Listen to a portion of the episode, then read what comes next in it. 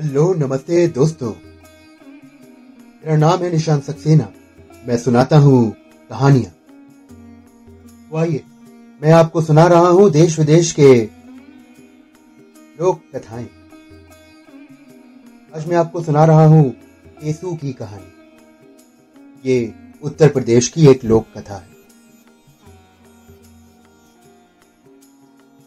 केसु पर भारत के कई प्रदेशों में दशहरे के दूसरे दिन एकादशी से पूर्णिमा तक मनाया जाता है। उत्तर प्रदेश, हरियाणा, पंजाब, राजस्थान, गुजरात, बिहार और मध्य प्रदेश के कुछ क्षेत्रों में टेसु और झेंझी का पर्व मनाया जाता है। इसके अंदर काफ़ी सारे गीत गाए जाते हैं।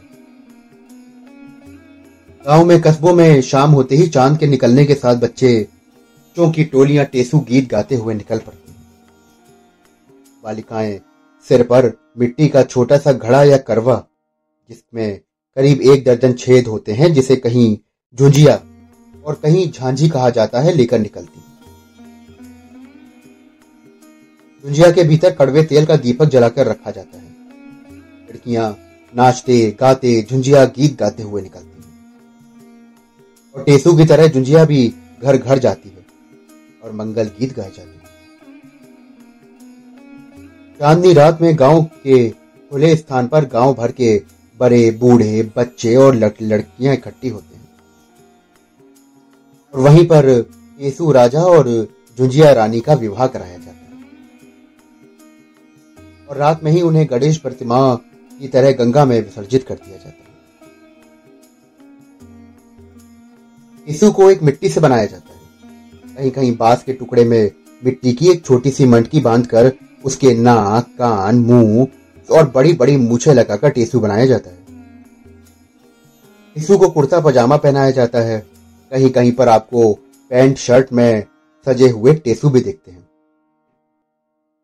इसके अलावा गत्ते व पुआल के टेसू भी बनाए जाते हैं। टेसू को कहीं कहीं गड़बड़ा भी कहते हैं। टेसू लड़कियों की, लड़कों की टोली लेके निकलती है और झुंझिया लड़कियों की टोली।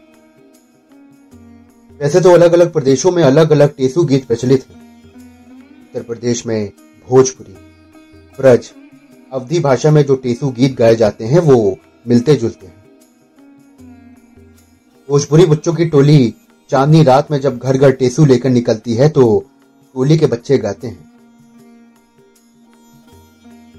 टेसु हो तुम वामन वीर, हाथ लिए सोने का तीर।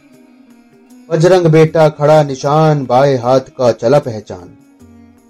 अरे बाग में डेरा पड़ेगा सब लोगों ने पूछी बात। इतना लोग तुम्हारे पास अस्सी प्यादे, नौ असवार। इस तरह के छोटे छोटे यीशु के गीत गाए जाते हैं। कुछ कंजूस लोग बच्चों की टोली को चंदे के रूप में धान, ज्वार, मक्का या पैसा भी नहीं देते। और जब ऐसा होता है तो बच्चों की टोली अलग गाना गाती है। वो कुछ ऐसा गाती है।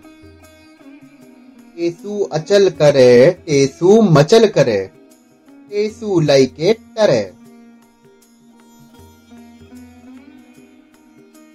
टीसू गीतों से लगता है कि टीसू कोई पराक्रमी योद्धा था, जो युद्ध के लिए जा रहा था।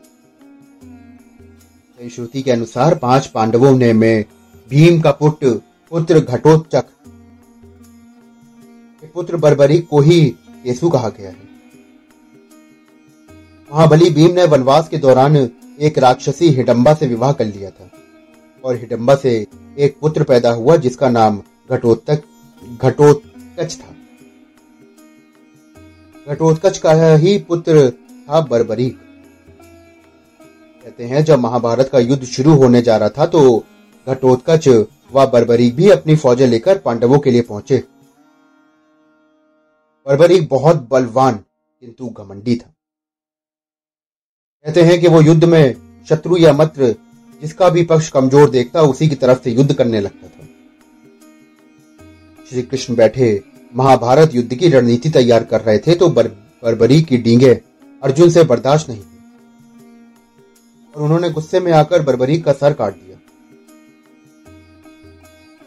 बरबरी के कटे हुए सर ने भगवान श्री कृष्ण से प्रार्थना करी कि वो कोई इन्हें ऐसी शक्ति प्रदान करे जिससे वो युद्ध को देख व समझ सके। श्री कृष्ण ने उसे दिव्य शक्ति प्रदान करी और उसके सर को बाँस में टंगवा दिया। ये ऐसी जगह थी जहाँ से वो पूरा युद्ध देख सकता था। महाभारत का युद्ध 18 दिन तक चला।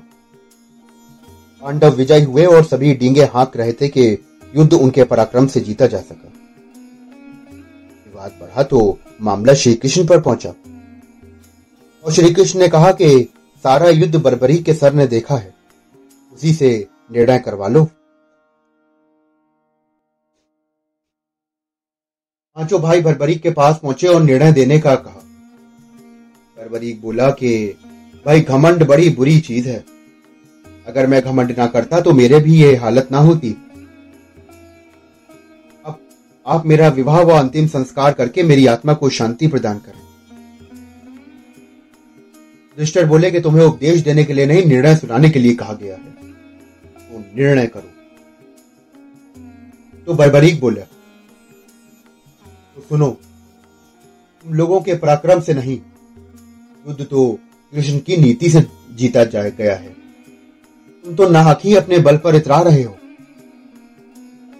कहते हैं कि यही बर्बरीक बाद में टेसू के नाम से जन जन में लोकप्रिय हुआ। और लोग जीवन में रच बस गए। गाँव, कस्बों के बच्चे टेसु की आकृति और मूर्ति बनाकर टेसु यात्रा पर निकलते हैं। और गीत गाते हैं। कई स्थानों पर अलग अलग गीत हैं। रात में एक स्थान पर सभी इकट्ठे होते हैं और विधिवत रस्मों के साथ उनका विवाह संपन्न होता है। महिलाएँ मंगल गीत गाती हैं और आधी रात को नदी या ताल में टेसु, राजा और झुंझिया रानी को विसर्जित कर दिया जाता है। डॉक्टर राष्ट्रबंधु ने टेसु, राजा और झुंझिया रानी के गीतों के आधार पर खंड काव्य की रचना की। आजकल लोग टेसु और टेसु के पर्व को भूलते जा रहे हैं। लोक पर्व टेसु एकता का प्रतीक है। इसमें अमीर, गरीब, ऊंच, नीच का भेद बुलाकर सभी लोग शामिल होते थे इलेक्ट्रॉनिक मीडिया ने आज आपाधापी ऐसी मचवा दी है कि हर इंसान अपने मोबाइल में व्यस्त है। इन्हीं कारणों से टेसु जैसे लोक पर्व समाप्त होते जा रहे इसे नए संदर्भों में पुनर्जीवित करने की आवश्यकता है। तो दोस्तों, आज मैं आपको सुना रहा था लोक पर्व टेसु की कहानी और उससे जुड़ी हुई कुछ छोटी छोटी दिलचस्प बातें। आशा करता हूँ कि आपको ये एपिसोड बहुत अच्छा लगा होगा। मैं आपको सुनाऊँगा देश भर की कहानियाँ। और ऐसी ही लोक कथाएँ सुनने के लिए आप जुड़े रहिए मेरे साथ। मेरे चैनल को फॉलो करिए। मैं फिर मिलता हूँ आपके साथ एक और लोक कथा के साथ। तब तक के लिए धन्यवाद।